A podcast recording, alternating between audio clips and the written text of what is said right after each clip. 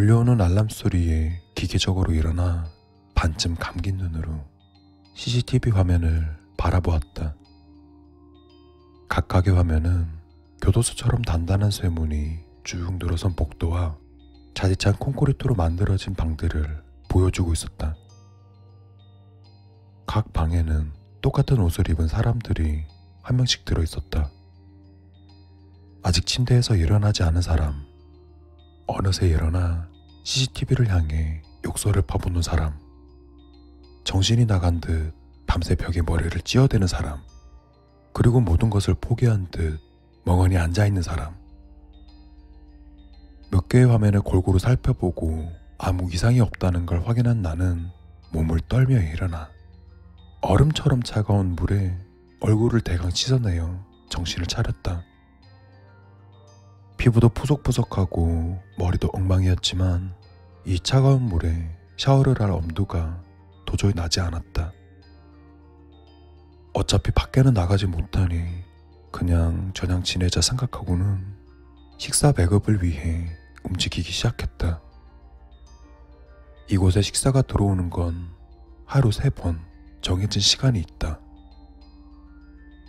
억산 인상의 아줌마 한 분이 한마디 말도 없이 외부로 통하는 커다란 철문에 작은 구멍을 열고 플라스틱 용기에 음식을 담아 이곳으로 넣어준다. 창문도 없는 이곳에선 그 철문이 유일하게 밖으로 나갈 수 있는 길이었지만 내가 들어온 직후에 단단히 잠겨 절대 열리지 않았다. 앞으로도 몇 달간은 이 감옥 같은 곳에서 촉촉하게 보내야 한다 생각하니 한숨이 나왔다. 난 느릿느릿하게 움직여 플라스틱 용기에서 음식을 꺼내 나눠 담으며 처음 이곳에 온 그때를 떠올렸다. 내가 바로 이곳에 오게 된 이유는 어딘가에서 우연히 보게 된 전단지를 보고 찾아오게 된 이곳.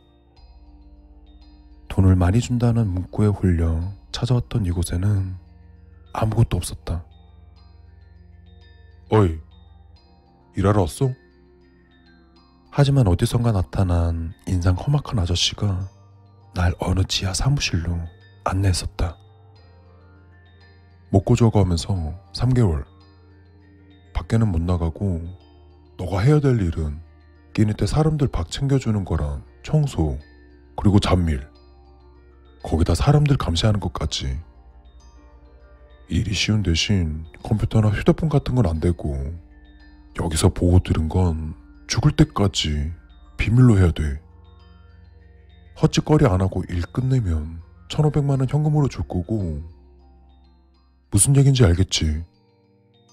문제 생겼을 때만 비상전화로 나한테 전화 주고 그때 사장님에게 많은 이야기를 듣지는 못했지만 지나가는 듯 무심하게 던진 말로 유추해보면 영화 같은 데서 나오는 불법 감금시설인 듯 했다. 이곳에 갇힌 사람들은 짧게는 2주에서 길게는 1년까지 갇혀 있다고 한다. 이유는 다양하겠지만 대부분은 원한 때문에 누군가를 가두거나 어느 조직에서 문제될 만한 사람을 잡아둘 때 사용하는 듯 했다. 한데 너무나도 위험한 일이었지만 돈 얘기를 듣는 순간 난 바로 결정을 내려버렸다. 그렇게 이곳에 들어와 일을 한 지 3주째. 사장님께 들은 대로 일은 그리 힘들지 않았었다. 청소와 잡일이라고 봐야 별거 아니었고 감시랍시고 멍하니 TV나 보며 간신히 CCTV를 쳐다보는 게 고작이었다. 그나마 그 중에서 제일 큰 일은 하루 세 번 용기에 담긴 음식들을 잘 배분해서 방에 갇혀 있는 사람들에게 나누어 주는 것. TV에서 보던 교도소 배급과 큰 차이가 없었지만 그리 간단하지는 않았다. 철문에 있는 작은 구멍에 배식구를 열기만 해도 날 죽이겠다며 팔을 뻗어대는 사람들이 많았으니까. 처음 며칠간은 식판을 엎은 적도 한두 번이 아니었다. 그리고 어느 정도 일이 익숙해질 무렵 배식구 밖으로 손이 나올 때마다 있는 힘껏 그 손을 밟았더니 더 이상 철문 밖으로 손이 나오는 일은 없어지게 되었다. 다만 문 안에서 들려오는 무지막지한 욕설은 어쩔 수 없이 들어야 했다. 이번에도 한바탕 난리를 치른 후에 복도 맨 끝에 있는 끝방을 바라보았다. 그곳은 내가 여기 처음 올 때부터 비어 있었던 곳이었다. 물론 안에 들어가 볼 수 없게끔 잘 잠겨 있었지만 사장의 말에 따르면 내가 이곳에 오기 전에 그 방에 갇혀 있던 사람이 죽은 모양이었다. 사람이 죽는 일은 드물긴 하지만 가끔씩은 있었던 모양이다. 아주 독한 놈들. 죽으려고 연병을 하길래 입을 천으로 막아버리고 꽁꽁 묶어뒀는데 그 천을 꼭꼭 씹어 삼켰어. 그리고는 그대로 질식해 죽어버렸지. 지금 있는 놈들은 그럴 리 없겠지만 혹시라도 뭔 일 있으면 바로 연락하고 사장은 그때 아무 감정 없이 말했지만 난 그 방을 볼 때마다 뒷덜미가 저릴 정도로 오싹했다.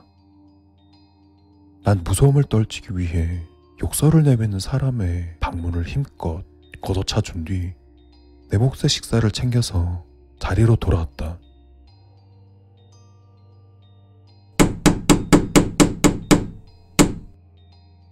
벽에 기대어 절고 있던 나는 철문을 두드리는 소리에 눈을 떴다. 멀쩡하다가도 밤만 되면 발광을 해대는 사람들이 간혹 있었다. 이번에도 누군가 문을 두드리며 내보내달라고 난리를 치는 모양이었다. 벌써 몇 번씩이나 있었던 일이었기에 난 짜증을 내며 CCTV를 바라보았다. 각 방에서는 밤에도 작은 등 정도는 켜져 있었기에 방안을 확인하는 데에는 어려움이 없었다. 하지만 모든 방 사람들은 별일 없이 얌전히 침대에 누워 있었다. 내가 잘못 들었나 생각하던 그 순간 다시 다급히 문을 두드리는 듯한 소리가 들려왔다.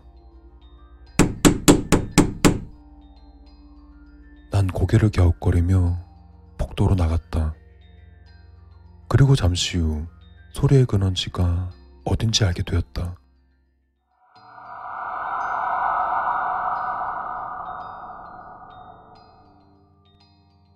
소리가 나는 곳은 바로 아무도 없는 복도 맨 끝에 위치한 끝방.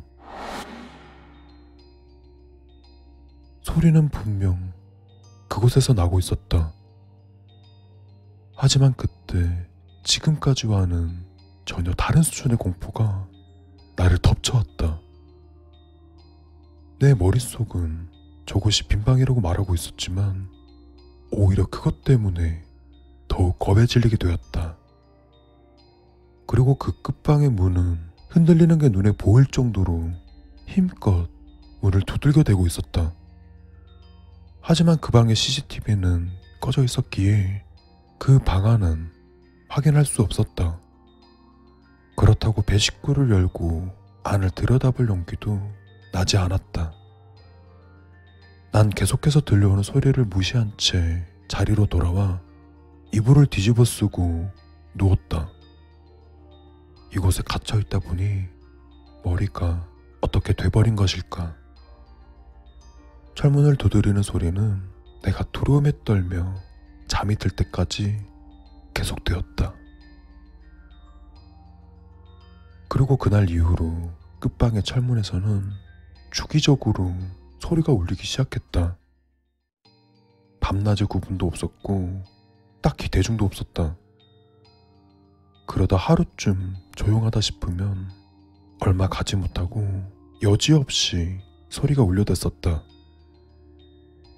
난 그 방에서 소리가 들려올 때마다 공포심에 미쳐버릴 것 같았지만 이곳은 도망칠 곳도 없었다. 그리고 이곳에 갇힌 다른 사람들은 철문 소리가 전혀 들리지 않는 듯 행동했다.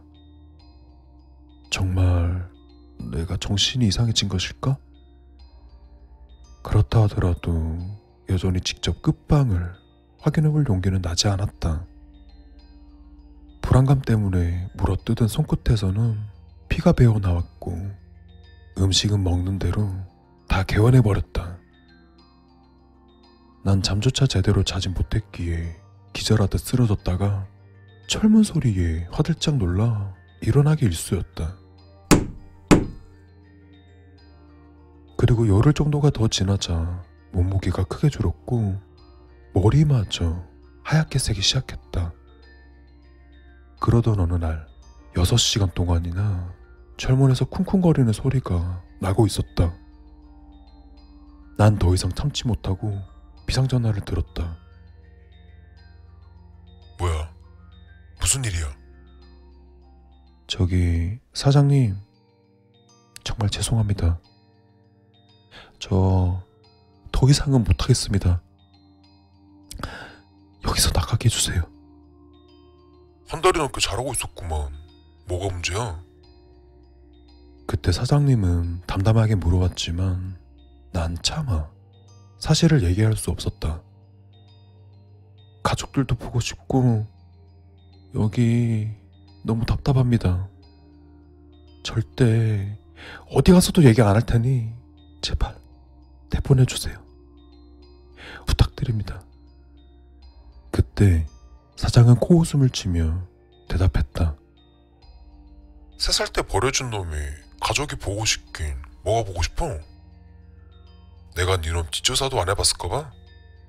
쓸데없는 소리 하지 말고 세 달 딱 채워. 내가 조금 더 챙겨줄 테니까. 뒷조사를 했다는 말에 섬찟함을 느꼈지만 그냥 이대로 넘어갈 수는 없었다. 제발요, 사장님. 돈 안 주셔도 되니까 제발 여기서 내보내주세요. 너 혹시 그 끝방 때문에 그래? 너도 소리 들었어? 그때 사장의 말에 난 뒤통수를 맞은 느낌이 들었다. 사장은 무언가를 알고 있다. 네, 맞아요. 거기 뭐가 있는 것 같아요. 뭔지는 잘 모르겠지만 하여튼 이상한 게 있어요. 그러니 제발 내보내주세요. 돈도 필요 없어요. 알겠어. 일단 기다려. 내가 그리로 갈 테니까. 난 안도의 한숨을 쉬며 전화를 끊었다. 이제 이 빌어먹을 곳을 떠날 수 있다. 여기만 나가면 어디서든 행복하게 잘 살 수 있을 것 같았다. 난 계속해서 들려오는 소리에 두 귀를 막은 채 사장님을 기다렸다. 그리고 한 시간이 채 지나기도 전에 굳게 닫혀 있던 문이 열렸다. 사장님과 처음 보는 검은 옷의 사내들이었다. 죄송합니다, 사장님. 그런데 저 도저히 못하겠어. 내 말은 한 사내가 휘두른 몽둥이에 가로막혔다. 그리고 머리를 감싸며 쓰러져 있던 나에게 사장이 말했다. 저기 있는 방에서 이상한 소리가 들렸다는 놈들이 몇 명 있었거든? 한 달쯤 잘 일하다가도 하나같이 뭔 귀신이니 소리가 들린다느니 그 지랄을 해대니 아주 돌아버리겠어. 너 바로 전에 일하던 놈도 발각하면서 도망치려고 했다니까? 그때 문을 부수고 빠져나려고 하는 바람에 애 좀 먹었었지. 그래서 괘씸해서 그 끝방에다 쳐넣었더니 안에서 또 뭐라도 봤는지 차라리 죽여달라고 발광을 하더라고. 어찌됐든 결국에 천적알을 씹어먹고 뒤졌지.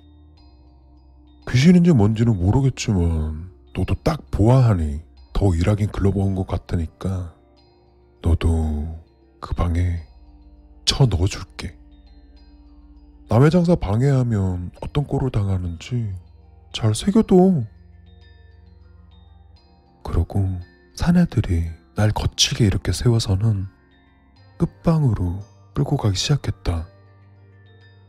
그때 점점 흐릿해져 가는 내 시야로 끝방문이 열리는 것이 보였다. 다른 사람들 눈에는 안 보이는 듯 했지만 난 분명히 볼 수 있었다. 열려진 문 안에는 검은 형체들이 셀 수 없을 정도로 가득 들어차 있었다. 또 그것들은 밖을 향해 필사적으로 손을 뻗어 그곳을 벗어나려 하고 있었다.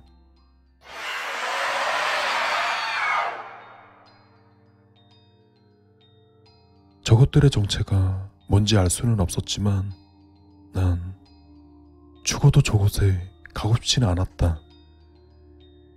난 흐릿해져 가는 의식을 간신히 접은 채 힘겹게 혀를 깨물었다.